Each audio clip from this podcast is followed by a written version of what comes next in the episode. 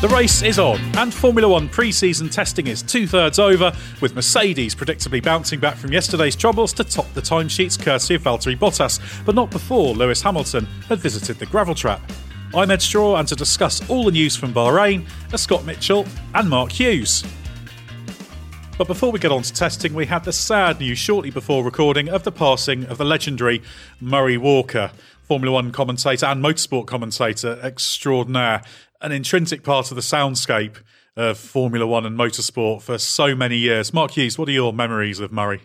Oh, he was just a wonderful, warm, lovely man, and of course, um, everybody knows the, the, the soundscape that you, referenced, and it's it's how um, people of a certain generation uh, remember falling in love with Formula One um, to, to his accompaniment. But um, when, you know, when, when I st- began to get involved in the sport and uh, I had the privilege of knowing him. It was just such a, a, great thing to discover what a what a lovely man he was in person. And um, I, I, I, he was a master of his craft, but he was also so self-deprecating about you know his own um, foibles, and he used to incorporate it, and, and just it was hilarious. And uh, I recall there was a there was a, a, phase in the early two thousands where I was um, traveling to the European Grand Prix with a couple of colleagues, and we'd um, we'd bought a motorhome between us, and uh, and he was intrigued. Murray was intrigued by this story, and he, he kept you know asking where we'd you know where where we'd been and, and where where it was being kept, and he was he wanted to be kept up to date on how the journey went and where we'd been to, and and uh, we were walking back. I don't know we'd we'd, we'd been for dinner somewhere, the the three of us, and there was this S Class Merc pulled alongside us and the chauffeur driven and the back window came down. It was Murray. And he was offering us a lift back, you know, to wherever we'd, we'd left the, the motorhome. And uh, he said, No, it's all right, Murray. We're, we're nearly there, but, but thanks anyway. And um, as, as the car pulls away, he, he does a full Murray impersonation of himself, and he says, "And there they go off to their camper van." it's just, uh, you know, that, that was just him. He was, uh, he was lovely, just a great character, and yeah, and uh, yeah, it, it's it's it's it seems difficult to imagine imagine him, him not being there because he's just for everyone, every motor racing fan. I'm sure he's just he's been a um, a, presence during that whole time. Fantastic that the reality lived up to the legend. Scott Mitchell, obviously you're a fair bit younger, so you didn't have the privilege of, of working or travelling alongside Murray Walker, shall we say, but still had an impact on you. Yeah, I think it's um, I think it's testimony to Murray as a as a person and as a professional. He's one of the He's one of those who spans generations for, for different reasons. Um, for for me, I actually associate Murray more with British touring cars than than, than Formula One because he was um, he was the soundtrack to the VHS tapes that I would binge watch as a kid. Uh, my dad always used to. I think it was. I think my dad would come home with. Um, he he bought a series of the season reviews. I think it was ninety four through to ninety eight, the British Touring Car Championship, and I just watched them as a kid. I think I, I, watched each of them several times. I probably wore the tape out on them, and and obviously Murray, along with uh, Steve Rider, did, did the majority of those that I that I listened to, and they they were part of my absolute favorite memories as a kid, discovering the world of motorsport and just reveling in the pageantry of it. And I actually last year bought uh, the digital downloads of every 90s uh, BTCC season review and started watching them when the pandemic put the F1 season on hiatus.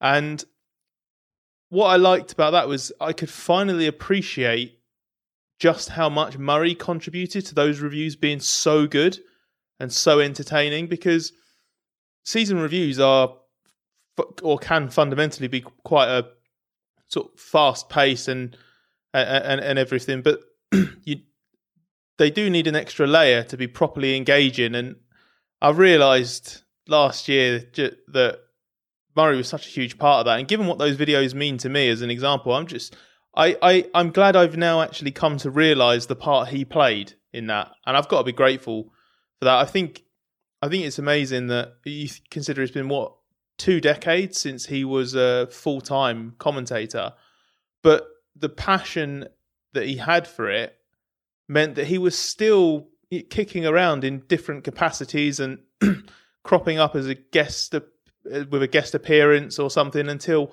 what only a few years ago I'd imagine. So he's just it just feels like he's just he just stayed around to the very end, didn't he? And I I think the outpouring of uh, love and, and, and respect and admiration for him it's um has been said by a few people in a few different ways, but it is akin to a beloved, successful, famous driver passing away, isn't it? Um, and that just goes to show just how special Murray was.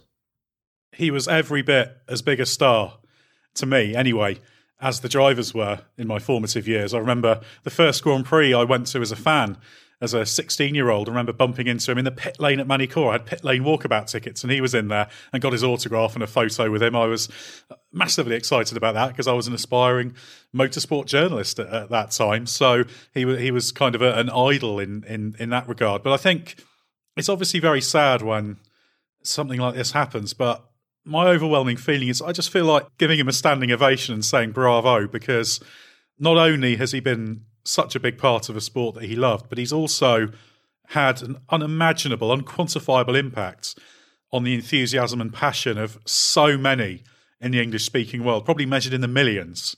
And he'll have played a part in fomenting my enthusiasm for it through watching on television and through countless others.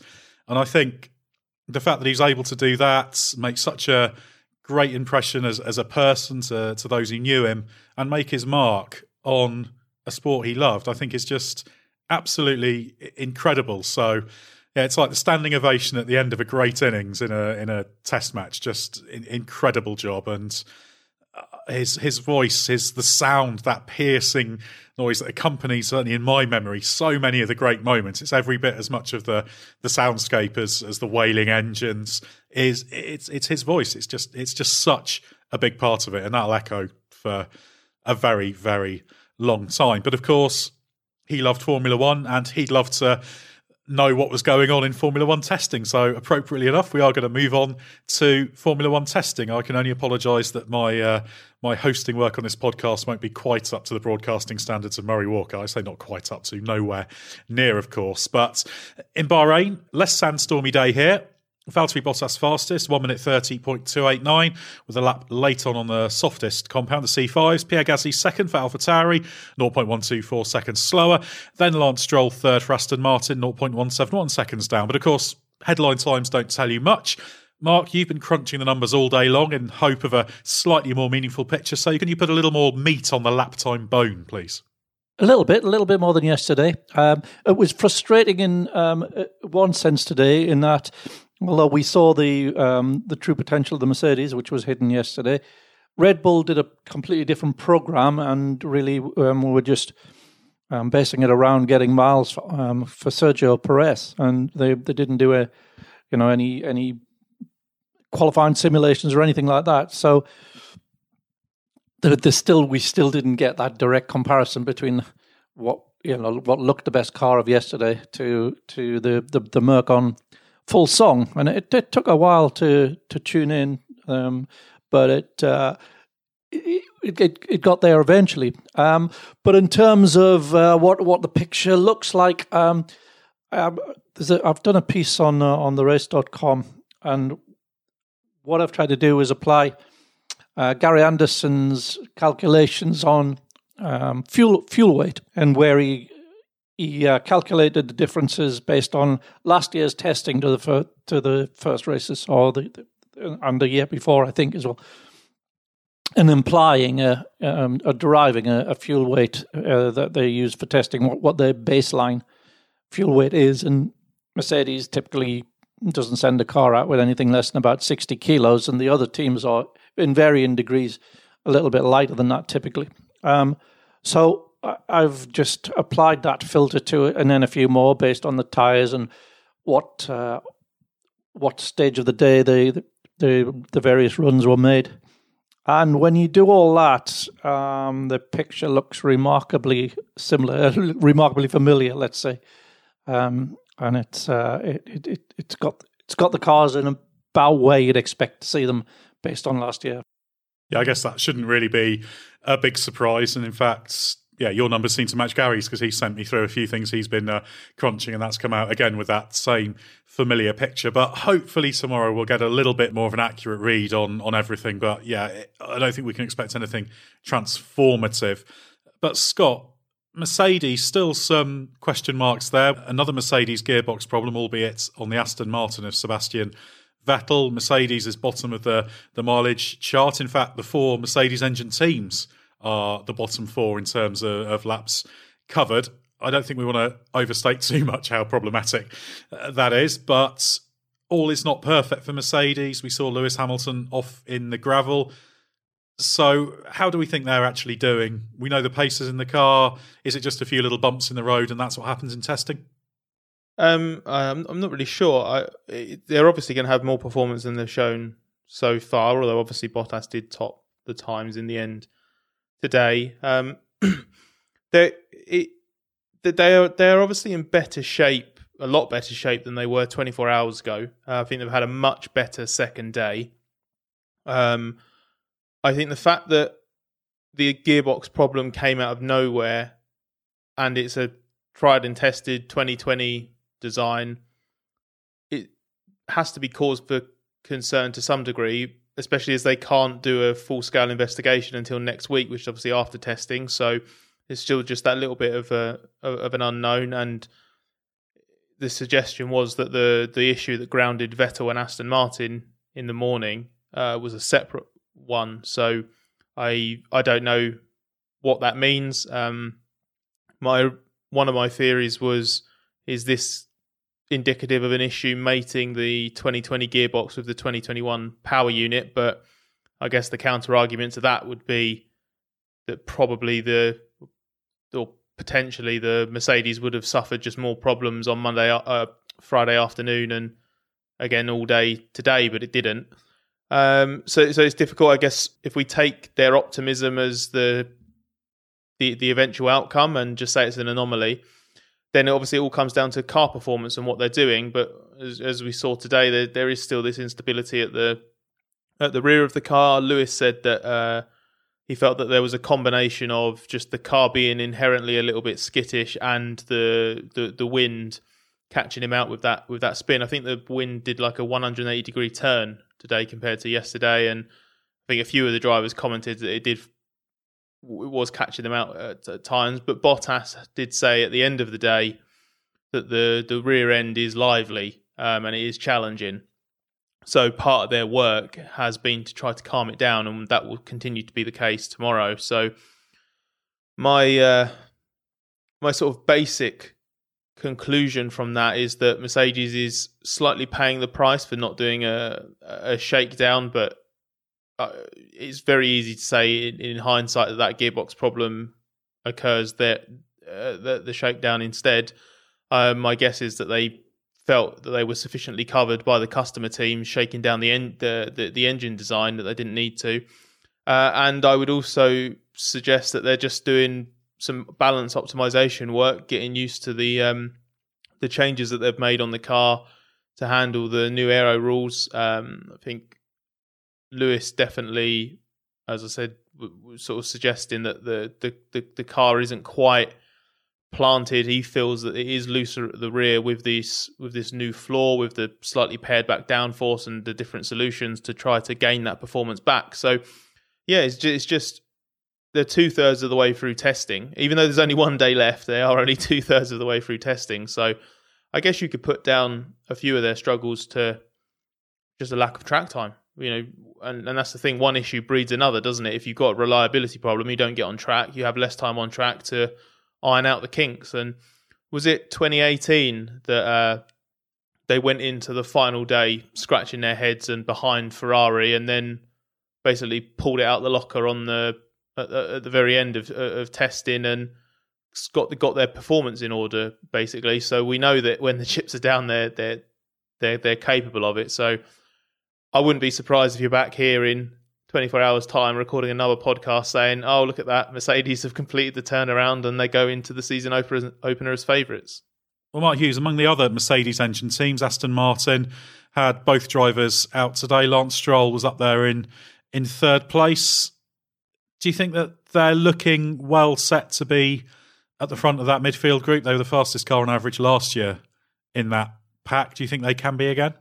Uh, yes, I think there can be. Um, I think it it looks when you actually crunch through the numbers, it looks very very close with McLaren um, for that um, status. But yeah, given given that you know they only really got half a day at it because of the the, the transmission problem in the morning for Seb. Um, I think to emerge from that in a, as strong as the, strongly as they did um, suggests that it's uh, basically you know it's it's gonna it's gonna start where it left off from last year and uh, maybe even build from there. Well, that's good news for Sebastian Vettel, but less good news, Scott, is the fact that Vettel hasn't had a huge amount of track time, even considering the short amount of running. No, um, he he was sort of talking about having a, a very productive first day in the car, um, and then 24 hours later found himself saying the exact opposite. Um, I think how how many laps did he manage um, in total in, in the morning? I think he had half a dozen, didn't he? Before the yeah, only one of them was a proper flying lap. Yeah, and and he, even then he ended up with a an unrepresentative lap time compared to, to everybody else. So this was a it was a write off for for Seb who. And this is the crazy thing about this condensed testing schedule is that they go in one in in in one blow of a morning. Sebastian's just lost one third of his his testing mileage in the new team. So it is a setback. Um, how big a setback will depend ultimately on how good uh, the final day is and, and, what he can recover. But he was he, he's been very very keen not to um, to to undersell the difficulty of uh, of switching teams. He's talked constantly about how different everything is and how much there is to learn. I think Carlos Sainz actually put it really well um, after his first day testing the the Ferrari when he said that he sort of understood the basics, but he doesn't know he needs to learn the tricks basically. And uh, I think Seb's in a similar position with um, with the Aston, so he now needs to he now needs to get laps un, under his belt because the team will be able to you know restructure its program and try and buy back that half a day and tick off the stuff it needs to do to have a productive test as a team. But there's only so much that Seb can glean from sort of Lance's data and the team simulations and stuff like that. He's got to understand the, the, the nuances of this car, and it just really isn't enough time to do that already. So losing one of his three half days is a is a setback. That was always going to be a problem for a few drivers, but certainly with so many changing teams. So he's evidently drawn the short straw on that one. McLaren, there's quite a bit of excitement about. Some good pace from Ricciardo. I think he was quick and quickest in the morning. Lando Norris was fourth at the end of the day. So Mark McLaren, Mercedes, there were question marks over adapting to the power unit and installing it in a in a carryover car, but I think we can probably say that McLaren has not lost a great deal out of doing that, so that they've they're on solid ground heading into the season, aren't they? Yeah, they've hit the ground running. They've obviously done a, a superbly um, competent job in um, incorporating that new power unit into their car, and it's um, it's been reliable, it's been drivable, and they've been able to get on with their program, and it's been quite a, an impressive. From an operational point of view, um, maybe the most impressive team um, out there, I think, in, in in these first two days. Yeah, which is no bad thing considering the power unit change that was going to create some problems. They, of course, did have two promotional days of running at Silverstone by way of a shakedown. So that helped them. Obviously, there was a little bit of interest in McLaren's diffuser, slightly different approach to others. I think perhaps it's been overstated how how trick it is because of the the regulations covering the the vertical strakes at the rear that have to be 50 millimeters shorter. That doesn't apply in the center part, which is 250 millimeters either side of the uh, center line of the car. So you can do more there. And although there's some restrictions, there's a there's a radius rule for the shape of what it can be below the reference plane there. Everything that they've done there actually looks pretty much like how you might sketch it out from just reading the geometries and the regulations. So I'm not sure that's necessarily anything particularly extraordinary, but it is interesting in that they've gone a little bit different to some of the others. We may get Gary Anderson to talk a bit more about that tomorrow. But what we can be sure of is that that McLaren is uh, a pretty a pretty tidy car. How's Daniel Ricciardo getting on there? Yeah, I think he's really happy. I think uh, he uh, feels that McLaren couldn't really have had a better start to to testing. They've they've been getting through their work nicely. They've, they've been reliable.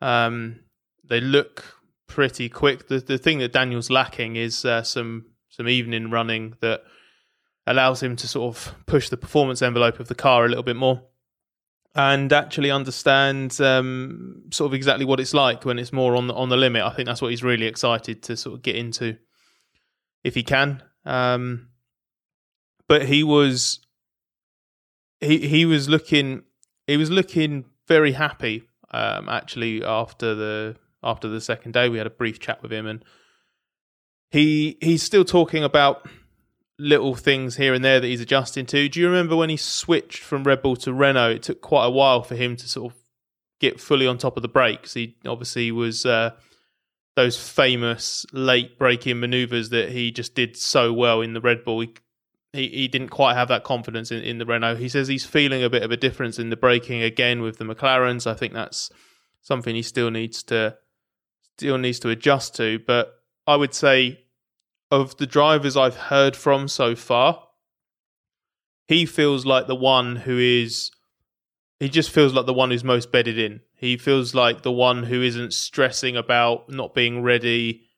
And I've, I, I feel like if we had the Bahrain Grand Prix tomorrow, I feel like Daniel would be pretty close to getting 100% out of what the McLaren has to offer.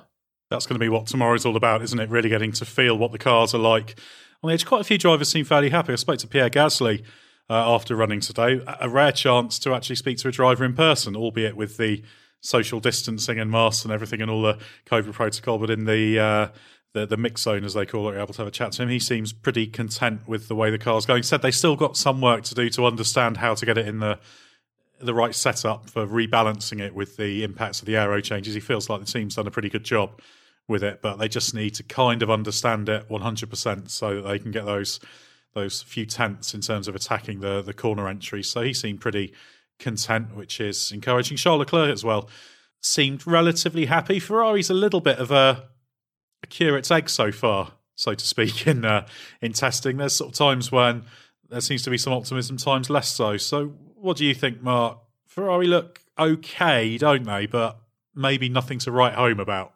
Yeah, maybe marginally better than they were looking last last year without the an inherent, you know, glaring um, sort of uh, lacking in any, any particular area. But uh, yeah, a little bit a little bit behind the eight ball, even even within that um, midfield group, I would say. Um, it's yeah, it's not doing. It doesn't look like it's doing anything particularly badly. It's just it's um, you know it's not just doesn't look to have the edge of um, it, the, the, the rivals that it's going to have to be um, competing against to uh, if it's got any hope of uh, being in the top three at the end of the year. Yeah, Leclerc did say that it was better than last year, but not by how much. But he did also say that the car's in line with what they were expecting. But that kind of tallies with what we we're hearing about the engine gains they'd made, in that there's gains, but it's not not close to enough to make up the the deficit. So yeah, when it when it comes to the power unit side, it's not looking brilliant. Incidentally, I should say, coming back to Gasly, he was being very effusive about the Mercedes engined cars. Even the the Williams, for example, you might expect to be a bit a little bit less competitive. He was uh, he was talking up. So evidently, Mercedes step has once again caught the eye of, of some of the uh, the other engine suppliers, which is uh, probably not good news for anyone who doesn't have a an engine from Mercedes in the in the back of their car. Mentioning Sergio Perez, we haven't really heard a great deal from him, Mark, but talking about getting mileage for him to settle in, do we do we have a particular feel for how comfortable he is? It's quite hard to tell. Yeah, based um, on the information we've got, he looks all right, but it, it, yeah, he looks okay. He looks as though he's making progress, but I wouldn't say he's attuned to the car yet. Um, what we're hearing from um, feedback from people who have spoken to him at the when he first tried it was he he, he said he it did feel a very positive car at the front, much more positive than what he'd been used to, which is, sounds very much like um, something Alex Albon would have said or Pierre Gasly before that. So um, and he's mm, early early running this morning. He he did look a little bit messy. He, he did did look as though he wasn't in tune with the car. Um, he kept he'd be running wide, um, get in, running wide of an apex, and then if he got the apex, he'd be running wide on the exit. It just all looked a little bit ragged, like he wasn't really keyed into it. Um, but it, that did, by the end of the day, that looked a lot better. Visually, it looked a lot better.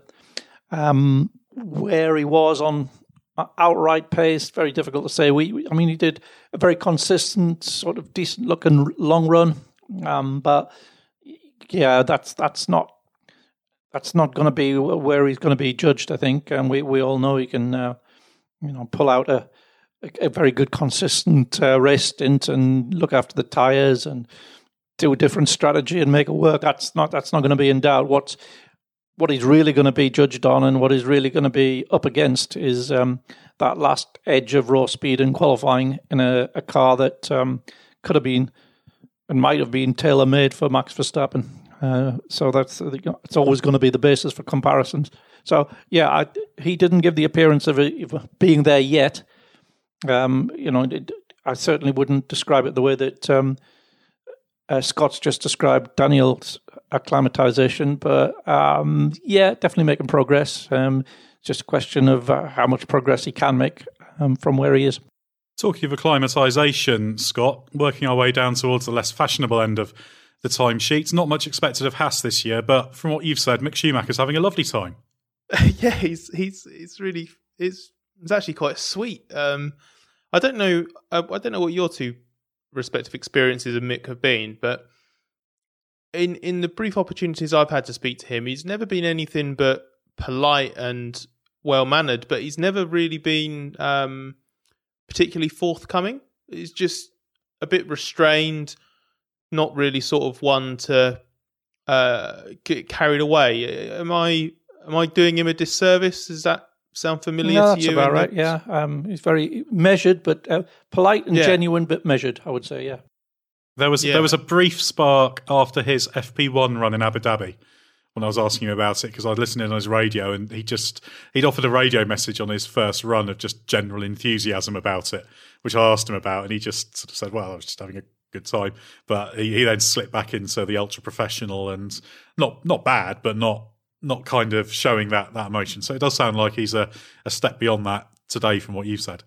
Yeah, he is absolutely. So I, I actually I really enjoyed the opportunity to speak to him this evening because it was he had a he had quite a lot to say and a lot of it was of, of, of value. He talked about a range of things. It was it was amusing hearing an F1 driver speak about how much they enjoyed the tires and being able to push on them quite hard because obviously he's been racing in Formula Two. Uh, uh, he he was not particularly kind about the Formula Two tires, um, but it was also it was it was interesting hearing him talk about how much fun he has had learning just how uh, just what tools you have to work with live behind the wheel of an F1 car. And he says just just being able to make changes and then feel the change immediately.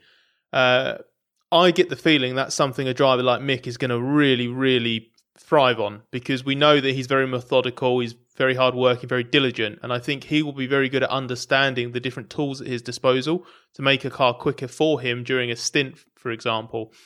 Um, he he was referring to sort of like in life in Formula Two, you basically you have nothing to change, and what you've got at that moment in time is what you've got to to deal with. So he was he it was interesting hearing him sort of talk about how it, this has basically given him a new perspective of how to drive a Formula One car, and then he just basically got carried away in how much he's enjoying it. He said, you know, that he's having so much fun driving the car here. Um, that he, yeah, he'd do, he'd drive every day if he could because it's been amazing. Ready to go racing tomorrow.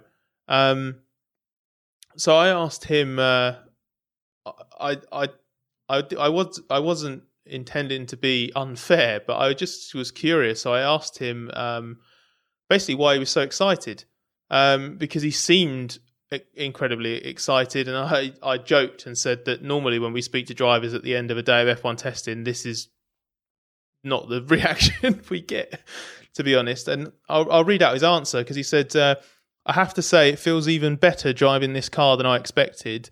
this is really fun and it's something I won't get as quickly bored of. I'm just really looking forward to driving more tomorrow, and then the race weekend can't come quick enough. So I'm really looking forward to this season. I would love to drive every day.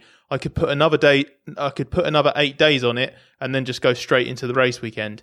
He just, honestly, he just sounds like he's having an amazing time. I'm not sure if it's because he's not quite worked out what car he's going to have for the full season, but at the moment, he he just genuinely seems to be loving life as a Formula One driver. Let's hope he can keep that enthusiasm about him when he's been eliminated in Q1 for the 15th consecutive weekend. Not through any shortcomings on his part, but because of the the machinery. Obviously, we're not expecting a huge amount from Haas this year, although they did have a few little bits and pieces on the car today. They had a, an undernose cape cropped up, so a few little bits and pieces still turning up, which is encouraging. I feel like, Mark, we should talk about Alpine because there was a certain Fernando Alonso out on track today. Another rookie based on the end of season Abu Dhabi test. Of course, yeah, very, very much uh, qualified as a rookie. Do we have a read on, on Alpine? We can probably take it as a given that Alonso's going to be on it, despite the fact he had that uh, that injury sustained in the in the bike crash. But that doesn't seem to be affecting him a great deal, if at all. But do we have a real read on Alpine other than the fact that the airbox is all a bit bulbous? Um, did pretty good um, long runs. It's quite good on the hard tire. Um, it's it's but it's in that midfield pack again. It's it's not. Hmm, I don't think based. It, it hasn't done anything to suggest that it's um, it's going to spring a surprise. Um, but Alonso was straight into it, uh, straight in the groove as you'd expect, and they they just worked through their program, and it was all about um, miles and um, just long mm, putting miles on it, yeah, rather than long runs. Not not not. It didn't do a race sim or anything like that. Um, but uh, AlphaTauri did actually. AlphaTauri is the only team which uh, did a an actual what looked to be an actual genuine uh, race sim with uh, Pierre Gasly in the afternoon. Um, but yeah, the Alpine, mm, yeah, it, it, looks fine. It uh, it looks about um, about where it was last year, and it's the foundation to build upon, I guess. Scott, you were giving Marcin Budkowski a hard time earlier today about the uh, the bulbousness of the car. What did he let slip about it? Uh, I won't take credit for that. That was the BBC's Andrew Benson, um, but I will. Um, I will gladly relay the answer. You've got very similar heads of hair. That's why I got you two confused. no, um, actually, speaking of Andrew, he, he wrote a fantastic uh, Murray Walker obituary uh, which you can read on the BBC Sport website. Re- re- really, really nice. Um, but no, back on uh, on, Alpine, um, Gary Anderson sort of had the theory that the only the only crumb of logic would be that it's moving it up, moving stuff up to then have more room to play with at the bottom. And uh, yeah, Marcin Budkowski confirmed that it's because they wanted to have, I guess, tighter packaging is the the best way to put it, but it's slimmer side pods um, and he said that their solution was to uh, repackage some of the internals and move them up high. Um, that, that that has come with some um, center of gravity and weight compromises, but they believe that the aero gain that you get overall is is worthwhile. I assume that that means they've um, they've run the numbers and are confident that the shape, that big shape, means that the sort of airflow over the top of the car